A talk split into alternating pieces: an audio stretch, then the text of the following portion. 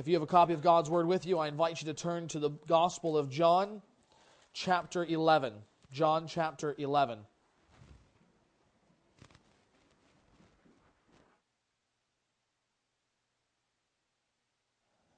John, chapter 11.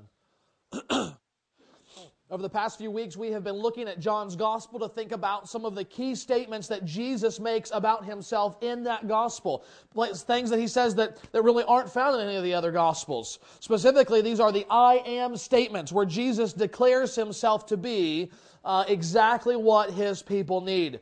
We began by seeing him claim to be nothing less than full, uh, fully divine, even in his full humanity, claiming to be one and to be the very essence of the great God of the Hebrews, the I am himself.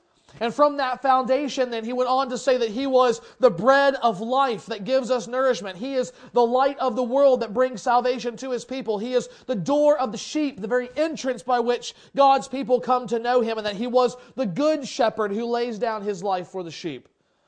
This, uh, this morning, then, we come to uh, a very powerful passage where Jesus reveals he is the resurrection and the life. We see this in John chapter 11, a chapter full of uh, frankly, unexpected words and actions by Jesus. Our text is a bit longer than usual so this morning, so we want to get right to it. John chapter 11, beginning at verse 1. now, a certain man was ill. Lazarus of Bethany, the village of Mary and her sister Martha. It was Mary who anointed the Lord with ointment and wiped his feet with her hair, whose brother Lazarus was ill. So the sisters sent to him, saying, Lord, he whom you love is ill. But when Jesus heard it, he said, This illness does not lead to death. It is for the glory of God, so that the Son of God may be glorified through it. Now Jesus loved Martha and her sister and Lazarus. So, when he heard that Lazarus was ill, he stayed two days longer in the place where he was. Then after this, he said to his disciples, Let us go to Judea again. The disciples said to him, Rabbi, the Jews were just now seeking to stone you. Are you going there again? Jesus answered, Are there not twelve hours in the day? If anyone walks in the day, he does not stumble because he sees the light of the world. But if anyone walks in the night, he stumbles because the light is not in him. After saying these things, he said to them, Our friend Lazarus has fallen asleep, but I go to awaken him. The disciples said to him, Lord, if he has fallen asleep, he will recover. Now, Jesus has spoken of his death, but they thought that he meant taking rest instead. Then Jesus spoke plainly to them Lazarus has died, and for your sake I am glad that I was not there, so that you may believe. But let us go to him. So Thomas, called the twin, said to his fellow disciples, Let us also go, that we may die with him. Now, when Jesus came, he found that Lazarus had already been in the tomb four days. Bethany was near Jerusalem, about two miles off, and many of the Jews had come to Martha and Mary to console them concerning their brother. So when Martha heard that Jesus was coming, she went and met him, but Mary remained seated in the house. Martha said to Jesus, Lord, if you had been here, my brother would not have died. But even now I know that whatever you ask from God, God will give you. Jesus said to her, Your brother will rise again. Martha said, I know that he will rise again in the resurrection on the last day. Jesus said to her, I am the resurrection the life. Whoever believes in me, though he die, yet shall he live. And everyone who lives and believes in me shall never die. Do you believe this? She said to him, Yes, Lord. I believe that you are the Christ, the Son of God, who is coming into the world.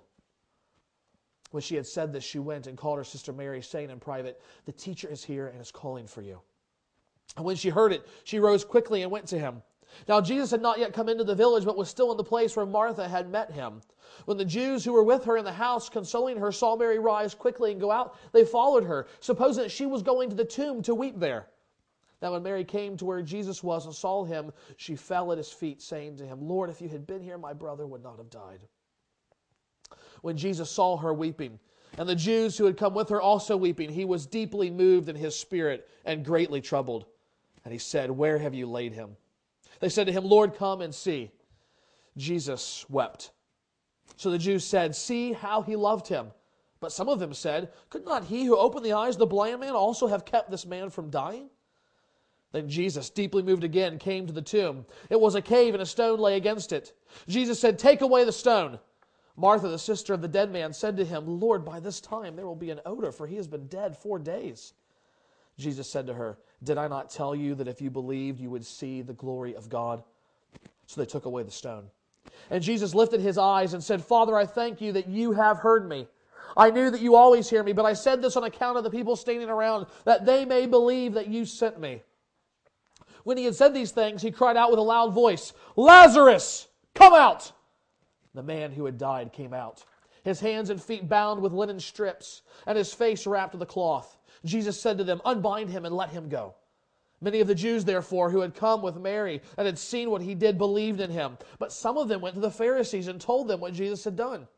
So the chief priests and the Pharisees gathered the council and said, What are we to do? For this man performs many signs. If we let him go on like this, everyone will believe in him, and the Romans will come and take away both our place and our nation. But one of them, Caiaphas, who was high priest that year, said to them, You know nothing at all. Nor do you understand that it is better for you that one man should die for the people, not the whole nation should perish. He did not say this of his own accord but being high priest that year, he prophesied that Jesus would die for the nation. And not for the nation only, but also to gather into one the children of God who are scattered abroad. So from that day, they made plans to put him to death. This is the word of God. This morning, as we seek to understand what it means that Jesus is uh, the, resurrection and the life, we want to see four truths, four very powerful truths from this text. Truths that, that lead us to be able to more strongly, more firmly, more securely bank our lives on Jesus Christ. This morning, the first truth that we see is this it's a surprising truth. Jesus' love displays the grace of God's glory above all things. Jesus' love displays the grace of God's glory above all things. As we start with this story, we see something that, uh, if, if you're reading carefully, it's pretty shocking from Jesus. It's something that we might pass over if we're not careful, but it's crucial to the story. And more importantly, it's crucial to understanding who God is. Who God is. Jesus begins Simply enough, telling us now a certain man was ill, Lazarus of Bethany, the village of Mary and her sister Martha. It was Mary, you remember, who anointed uh, the Lord with oil and wiped his feet with her hair, whose brother Lazarus was ill. So the sisters sent to him, saying, Lord, he whom you love is ill. Here's a family that Jesus knows well. He knows them and he loves them. They are part of his disciples, those that, that follow him and learn from him and, and, uh, and, and love him. And word comes to Jesus now that Lazarus is sick. They're asking Jesus to do something. They're saying, we, We've seen the miracles that you've done. We've seen the healings that you have done. Please now come. The one who loves you, the one that you love, he is sick. So come, come and do something. Heal him. And here's the surprising part John writes, Now Jesus loved Martha and her sister and Lazarus. So, when he heard that Lazarus was ill, he stayed two days longer in the place where he was. you see, read that, you see, what? John, uh, what are you saying here? Jesus loved this family very much. So, or therefore, Jesus loved Mary, Martha, and Lazarus. Therefore, when he heard that Lazarus was sick, he stayed two days longer where he was. Because Jesus loved Lazarus and his family, he did not go to Bethany to heal Lazarus. John says that is evidence of Jesus' love. How do you explain that? I mean, from, from our perspective, we're seeing back that doesn't seem very loving to me. If you really loved me, wouldn't you show up? Wouldn't you, wouldn't you heal my brother? Jesus says no. We read the story. We know Lazarus does die, but he's only dead for four days before Jesus him back, raises him back to life again. But why let the family go through this? Why let the family watch their loved one perish, his life ebb away, to go through the funeral, go through all the preparations of burying him and having it sealed, and the grief over the loss of this loved one? Why does Jesus do this? Why does Jesus see this as a loving thing? The reason is this Jesus knows that beholding the glory of God seeing clearly the glory of God is a far superior worth for our souls than being relieved of suffering or grief. Did you get that? If you, if you didn't get it, you need to. Beholding the glory of God is a far superior worth for our souls than being relieved of suffering or grief. Now, many of us might be here and say, You don't know the suffering that I've seen. You don't know the grief that I've seen. I would have preferred to not have experienced that. I would have preferred the healing. I would have preferred to not go through the pain. Frankly, that's who we are as a culture. We want the easy life. And we think it would have been a sign of God's love for him to give that to his friends, but Jesus says no.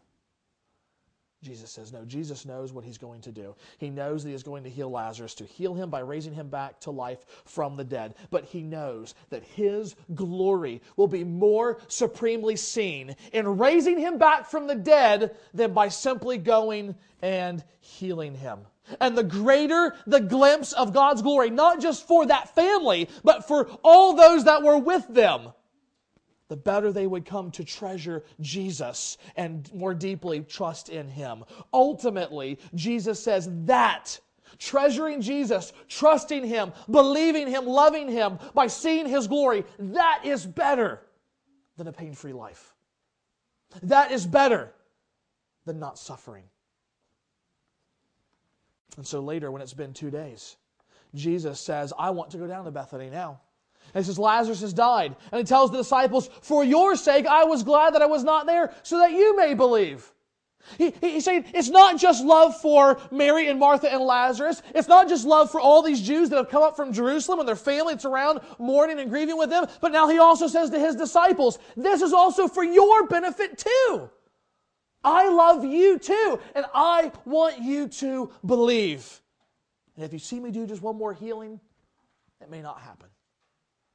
But if you see me raise Lazarus back from the dead, then I know you're going to believe. You will see my glory, glory as of the only Father, and you will believe.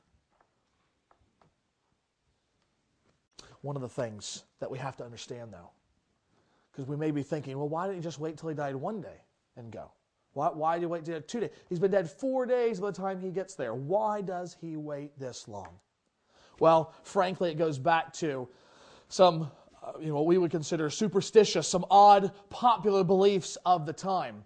And, you know, sometimes it's easy for us to, to look back at a culture like that or look to another culture and say, boy, they have some weird ideas about things, don't they? But, you know, you know, let's just pause and let's think just for a minute how some of the odd things we do when it comes to, to people dying. I mean, in this country, you're not allowed to be dead until a doctor says so. You know what I'm saying? I mean, someone could die in their house on, you know, on April the 2nd, but unless the doctor gets there, they're not dead. You know, uh, you know, the, the, legally that they're still up. That's weird, okay? And it wasn't not all that wasn't always like that. Uh, that wasn't always the case. Uh, I was listening to, to one guy speak, and he was talking about uh, his grandfather who died in around 1921, died in the house uh, you know, died right in the house, and the family literally made the coffin out of some old wood and buried him in the backyard, and that was it. They had the service, and they were done. And of course, today, all I no, you got to have the coroner, and you got to, you know, uh, you, th- you know, think about what we do too. We, we, most of the time, we still embalm somebody.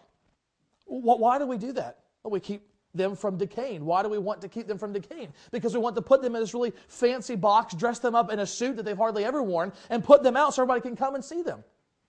And we, and, we, and we say, because we think it helps people in the grieving process, say, doesn't they look, don't they look so good? When we're lying! They don't look good! They look dead! They've got makeup crusted all over their face. But we think somehow this is going to, maybe, we don't, we don't know what else to say.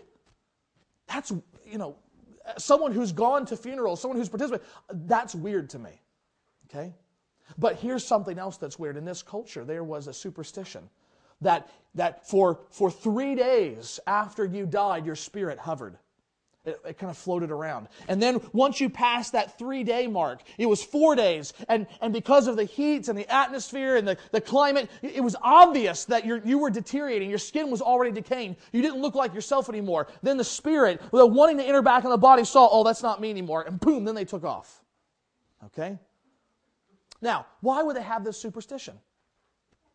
Okay. Well, you can think about it in some modern times, can't you? You have stories of people that are declared dead on the scene of an accident.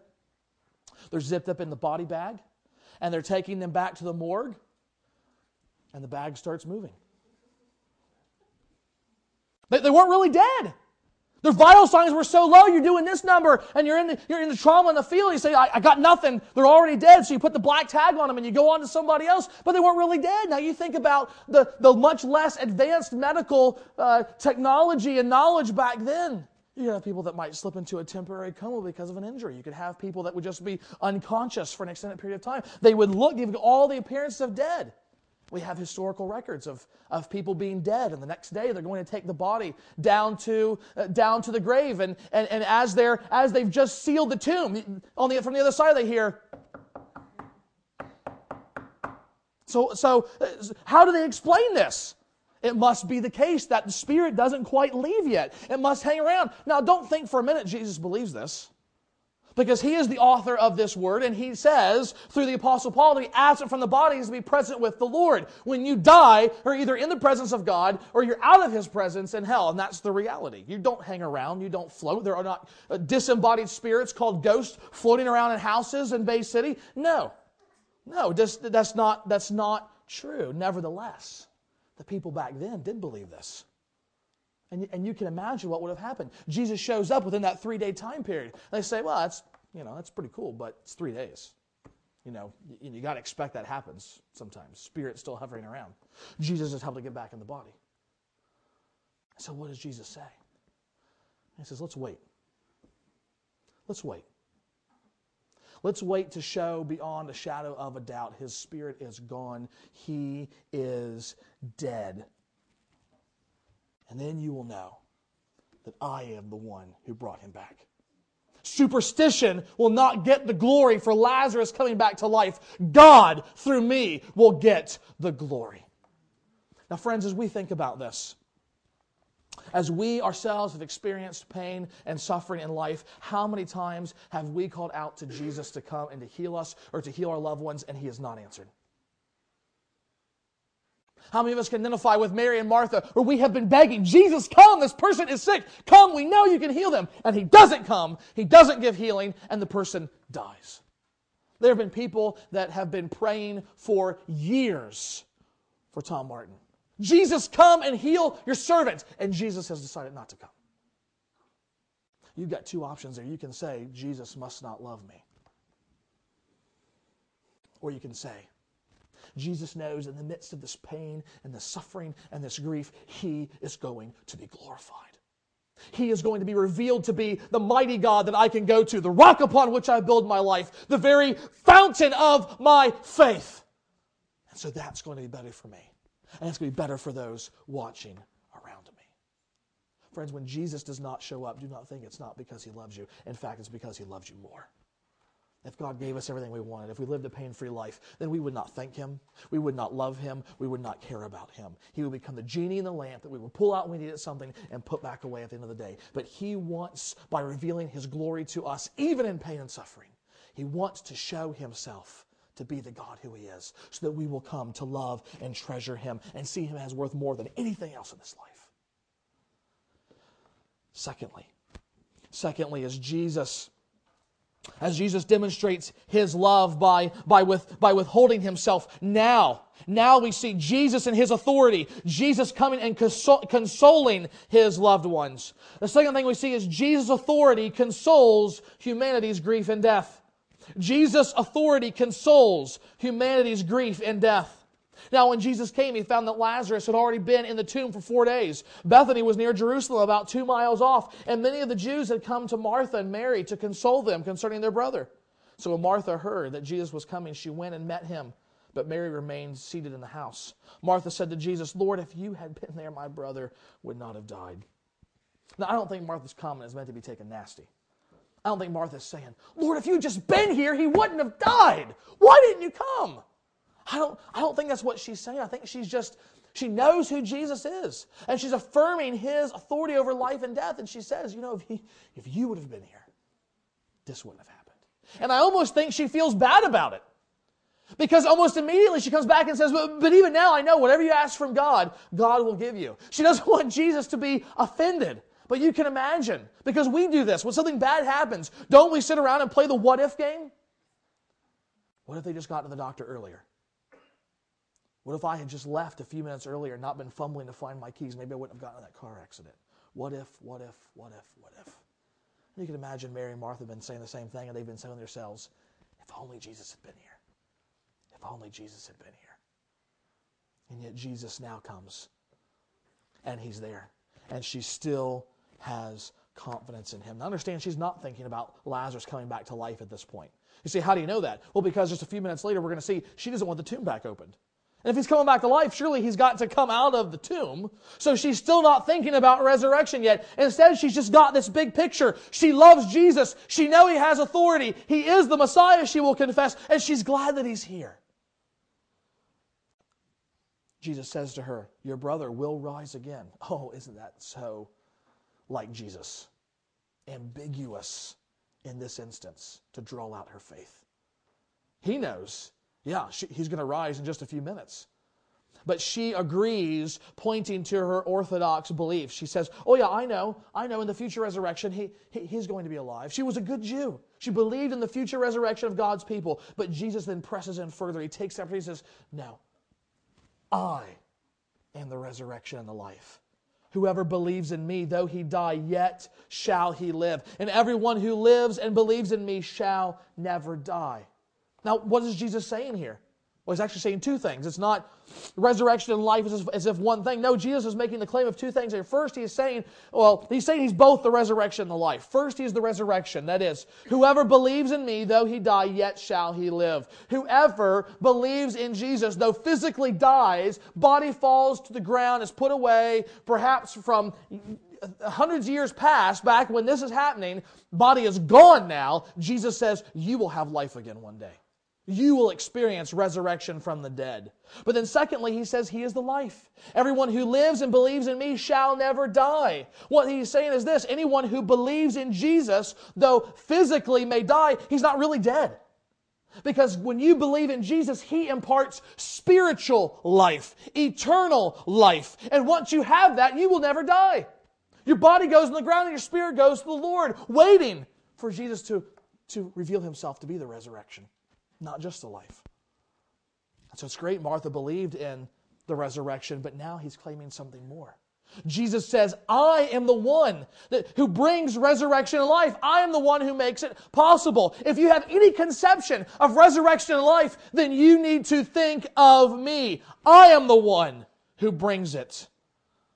Jesus presses her even further and he says, Do you believe this? Jesus wants to know if she can trust him to be the one who gives resurrection and life. And she says, Yes. In fact, she makes this amazing declaration, this amazing confession of faith. Yes, Lord, I believe that you are the Christ, the Son of God who is coming into the world. I've read that in years past, the Church of England was known as the fellowship of those who knew how to die well. They knew how to handle death because they had that same confession that Martha did.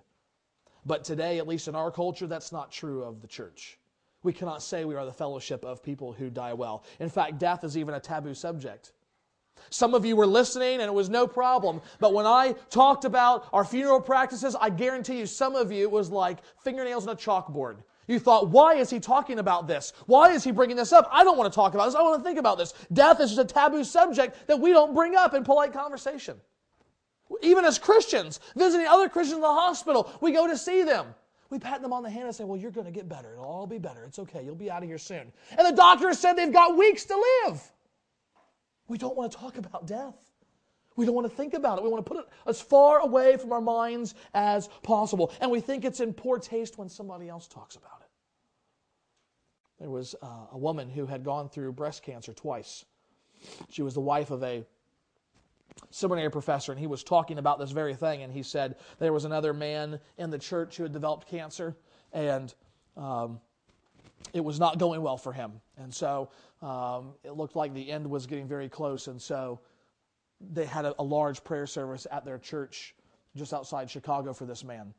And this woman who had struggled through breast cancer uh, twice came to came to the service. She was a member of the church, and so she was going to pray. And and he was relating from her that the prayer service began with people uh, pleading with God to heal this man of cancer, heal this great servant who had done so much good in the church and was a witness in the community, and to heal him, to heal him. And then she's, it got so far towards the end that people began to say, uh, we're, we're so confident that you're going to heal this man. We thank you even now that you're going to do it.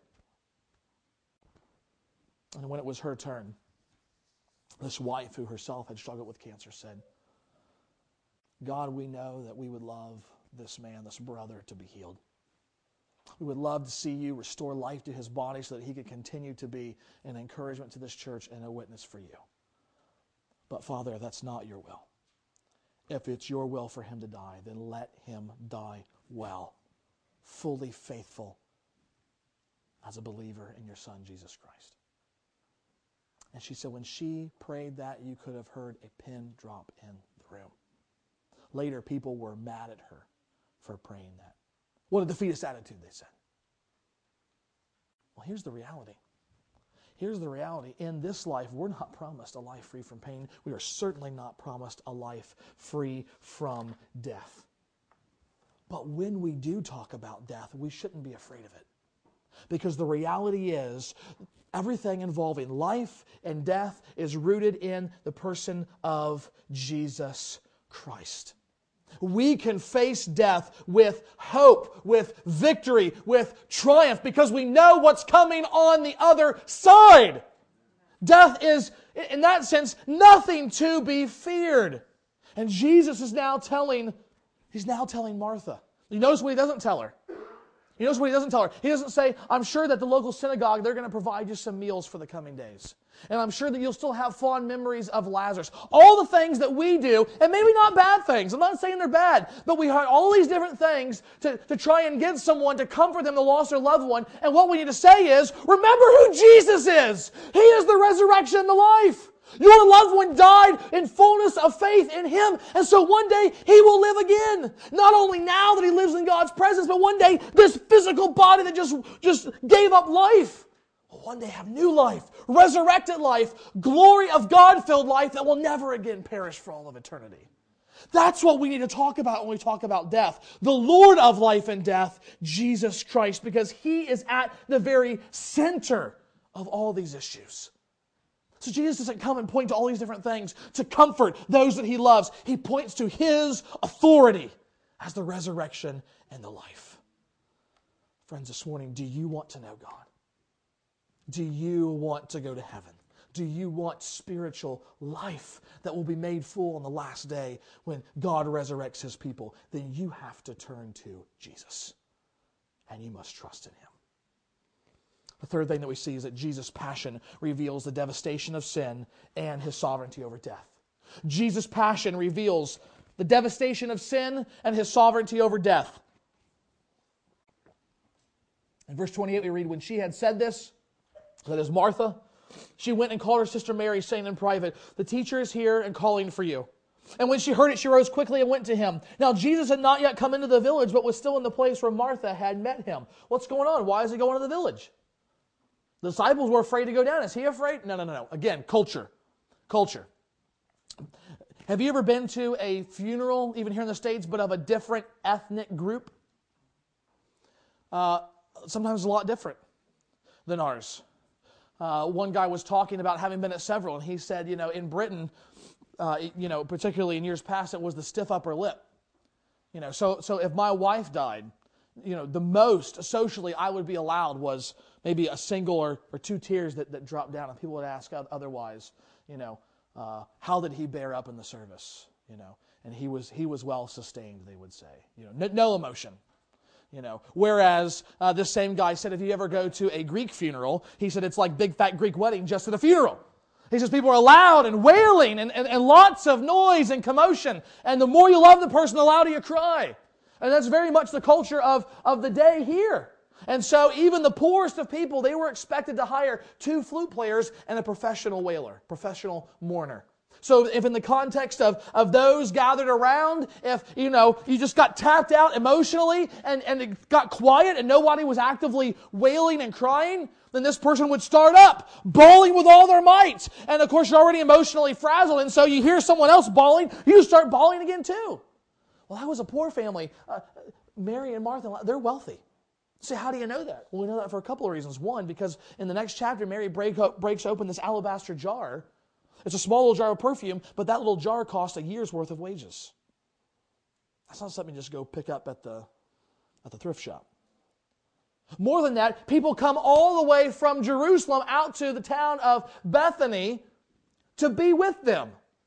These are someone, this is someone well known in the community. People from the city are going out to the burbs to be with these people who are grieving. And so it's very likely that there are tons of people gathered around this family as they mourn. Not just a couple of flute players, but entire uh, orchestral sections that are there playing these dirges. And you have all these people wailing and mourning around them. And Jesus says, I'm not going to be able to talk to Mary in the middle of that. I'm not going to talk to Martha in the middle of that. And so he hangs back and they can come to him and they can, they can talk privately. Well, Mary comes and takes off.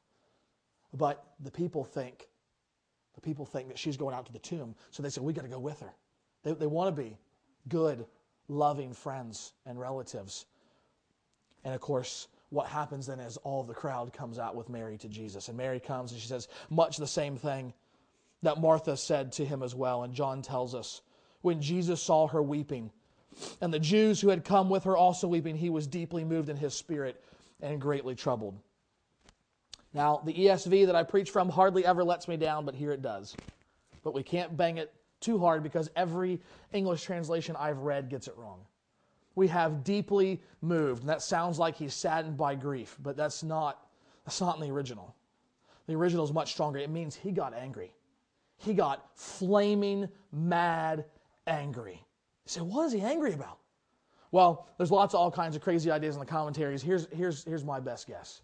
I think Jesus saw in the face of his loved ones, Mary and Martha. I think he saw in the mourners that were there and the wailers and the great dirge, I think he saw the reality of life in this world marred by sin, death and suffering and grief. And he was not detached from the situation. Jesus did not stand far off. As the one who made all things, who did not make it like sin, and is now seeing his, the, the very fruit of generation after generation after generation of sin and rebellion and corruption bore out in front of him in the life of people he loves. It consumes him as the Lord of glory. This is not the way it's supposed to be. There should not be sin in this world that I created perfect for my people. This is what sets his face determinately to go to the cross. I will put an end to this disgrace in my good creation. And even as soon as he's angry, outraged at the display of the fruit of sin in front of him, we read in John such sublime words Jesus wept. Wept. Cried profusely. He's not just angered by sin, he's saddened by the consequences that he sees of it in the lives of those that he loves like any good human being, Jesus can be both angry and sad at the same time. Here he is grieved over the effects of sin in this world. Friends, do not be misled by the world's wisdom here. Do not be misled by pastors who do not know their Bible and just latch on to the world's wisdom. We are told death is just a normal, normal part of life. And we're told it as if it's supposed to help us grieve, but Jesus doesn't agree. Jesus says, no, death is not the way it's supposed to be. That's why Paul calls it the last enemy. Death is our enemy. It's a fruit of sin. It's not the way it's supposed to be in our life. We were not made to die. Sin brought death into the world. And so Jesus here sets the example and says, whether it's a t- child dying of malnutrition or thousands killed by terrorists flying planes in the buildings, we should both be weeping and angry over the effects of sin in this world. It is the very passion, the very emotion, the rawness of our hearts and response to that. That's what Jesus shows here. But then he goes on. John goes on and tells us then Jesus, deeply moved again, came to the tomb. It was a cave and a stone lay against it. Jesus said, Take away the stone. Martha, the sister of the dead man, said to him, Lord, by this time there will be an odor, for he's been dead four days. Lazarus is dead. Today you have, again, all kinds of medicine, and that word dead loses its weight. We will all the time say, oh, they died on the table, but then they got him back. What, what do they mean? That means the heart stopped, the lungs stopped, uh, pumping oxygenated blood through the, through the body. And so we say, well, they died and they got him back. That's not death. That's, that's not death, not even medically. That, that's just common parlance. This is death. Jesus doesn't just come and, and manually force some blood through his, through his body and breathe some, some air and, and, and, and keep, keep the systems on standby until Lazarus' own body can get going again. No, this man is dead. The heart has not beat a lick for four days. Air has not passed the man's lungs for four days. The brain has not fired a single neuron for four days. His skin is breaking down and withering and falling apart. He is decaying. He has been dead so long, he stinks. Lazarus is dead. And that means nothing to Jesus because he is the resurrection and the life. He knows exactly what Lazarus looks like. He knows the smell that's going to roll out of that tomb. And he says, Open the tomb. And Martha tries to discourage him, and he says, She says, Lord, I don't want to see him like that. He's been dead for so long, his body is falling apart, it's, it's stinking. And Jesus says, Did I not tell you? If you believed, you would see the glory of God. There's no words from Martha. We have no idea if she says anything here. I, I think she probably didn't. I think she was so overcome with grief. She's looking at the tomb and she knows she's going to see, but there she sees her Savior. She sees the one that Jesus confessed is the Messiah. And not knowing what is going to happen, consumed with grief, I think she just nodded. And we're told they obeyed Jesus and they opened the tomb. And then Jesus offers this amazing prayer. In fact, it says he's already prayed. And if I had to guess, he prayed all the way back when he first heard the news of Lazarus' sickness. He prayed and he asked God, allow me to raise Lazarus from the dead. And here he says, when he stands before this open tomb, as the smell is now wafting off and in everyone's nostrils, and they know this is the, this is the stench of death. He says, Father, I thank you that you heard me. I know that you always hear me, but I have said this on account of the people standing around, that they may believe you sent me. He says, Lord, I'm praying that everyone here knows what's about to take place, you have done through me.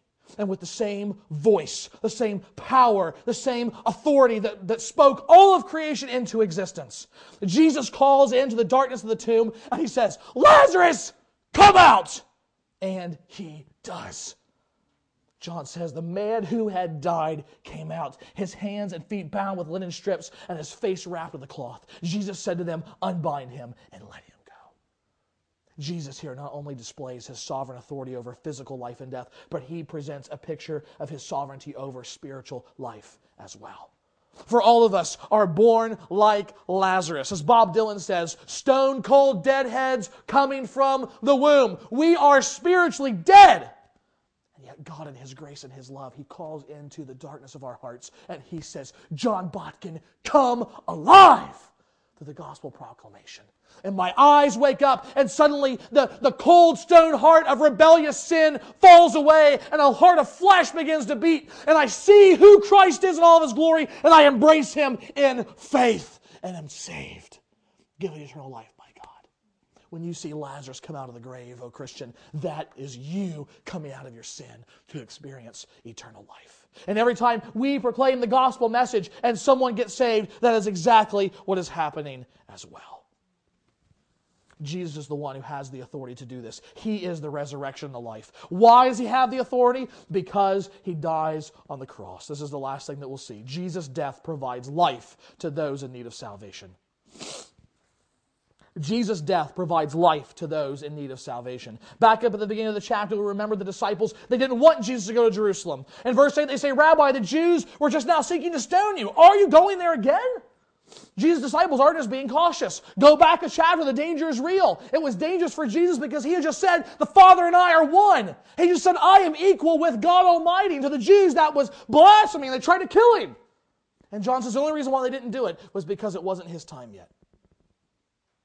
In fact, the disciples are right. This trip south to Judea will be Jesus' last. It will not be long after he raises Lazarus that he will then be arrested, flogged, and crucified. In fact, in the end, it is precisely because Jesus raises Lazarus from the dead that Jesus himself dies. Lazarus is raised up to die another day, and the result is that Jesus goes on to his death so that God is glorified and Jesus is glorified in his death. Verse 45 Many of the Jews, therefore, who had come with Mary and had seen what he did, believed in him. But some of them went to the Pharisees and told them what Jesus had done. So the chief priests and the Pharisees gathered in the council and said, What are we going to do? For this man performs many signs. If we let him go on like this, everyone will believe in him, and the Romans will come and take away both our place and our nation.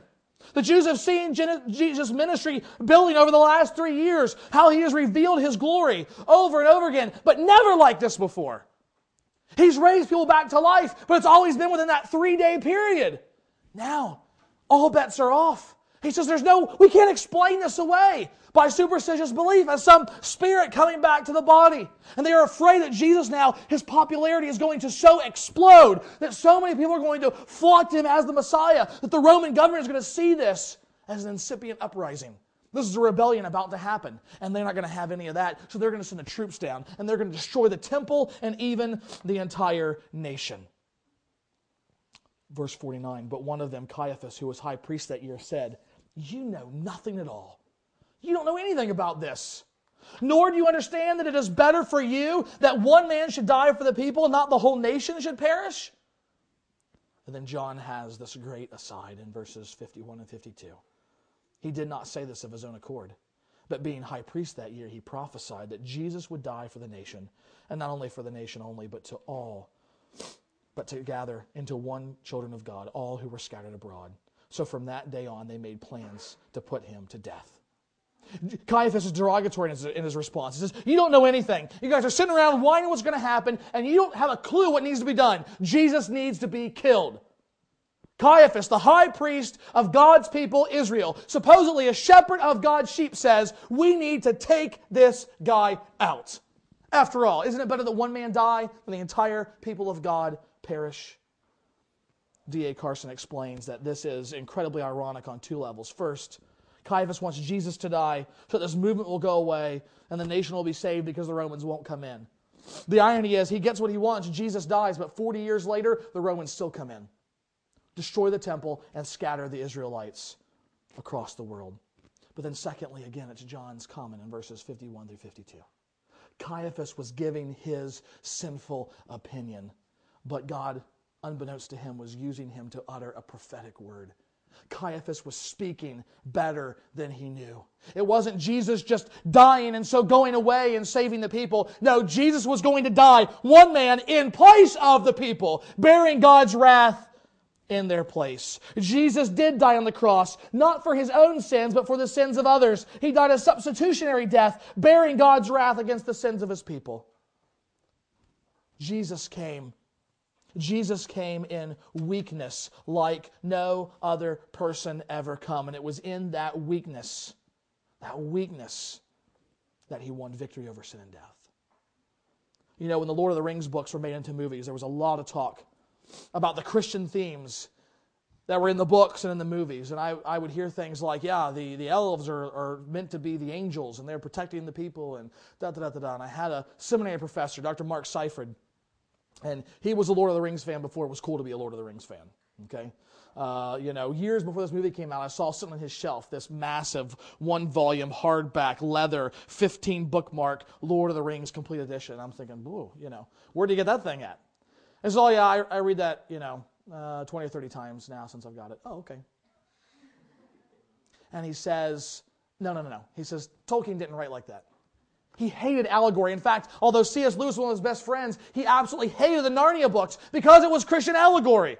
And Dr. Seifrid said this. He said, the, the way in which Lord of the Rings points to Christianity is this victory was achieved in weakness in Frodo the Ring Bearer. You have one who is the weakest in all of Middle Earth. He wasn't even human, he's a hobbit. He wasn't a fighter or a soldier. He wasn't particularly smart or cunning, yet he was willing to bear the weight of ultimate evil to see it destroyed and to see Middle Earth set free. Likewise, Jesus came in the weakest way anyone could have imagined. Not with the glories of heaven or angelic forces. Instead, he took on flesh as an embryo a human egg supernaturally fertilized by the Spirit of God. He began as the very tiniest of babies and grew into adulthood, living for some 30 years in the muck and the mire of sinful humanity, not raising an army, but teaching a small group of fishermen on his way to death on a cross. And yet, in his ultimate weakness, he was the mightiest of men. He destroyed the grave by being put in the grave. He destroyed sin or death by dying. He destroyed sin by being made sin for us. All of it is seen to be true by the glorious fact that Jesus Christ himself overcame death and was raised back to life. Jesus said, I am the resurrection and the life. Whoever believes in me, though he die, yet shall he live. And everyone who lives and believes in me shall never die. Do you believe this? Father, we are thankful for the love that you displayed through your Son to this family, recorded down by John that we too might see your glory through Christ and believe.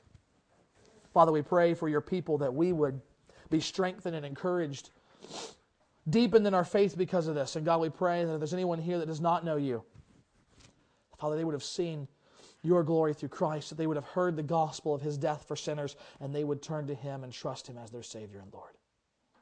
Father, in every way, may we leave this place strengthened in our faith and confidence in your Son, Jesus Christ. It's in his name that we pray.